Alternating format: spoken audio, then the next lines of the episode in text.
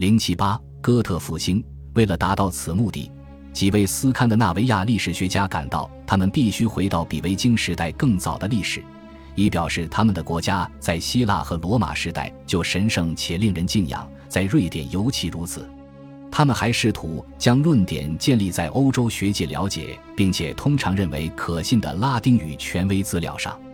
因此，像1514年在巴黎首次出版的萨克索的《丹麦人的业绩》这样的历史书籍，而不是古斯堪的纳维亚语文本，首先引起了爱国古文物学家的兴趣。后者尚未出版，当时也很少有人能够阅读或理解。其中最有影响力的古文物学家是瑞典兄弟约翰纳斯马格努斯和奥拉夫斯马格努斯，他们自宗教改革后就居住在罗马，由于拒绝放弃其天主教信仰而改信路德宗，他们被国王古斯塔夫瓦萨驱逐。受到萨克索非凡成就的激励，兄长约翰纳斯写下了《所有哥特和瑞典国王的历史》一书，他在书中提出。有着早期欧洲人美誉的哥特人，实际上来自瑞典，由此使瑞典人成为比丹麦人更加辉煌的民族。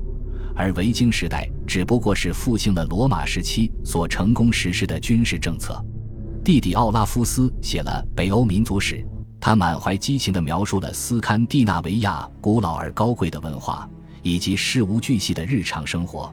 这些内容一部分来自拉丁权威学者，一部分来自他自己的经历。在17世纪，萨克索和马格努斯兄弟充满爱国情感的史学由一些学者进一步发扬光大，如丹麦的奥利沃姆和托马斯巴托林，瑞典的奥洛夫鲁德贝克。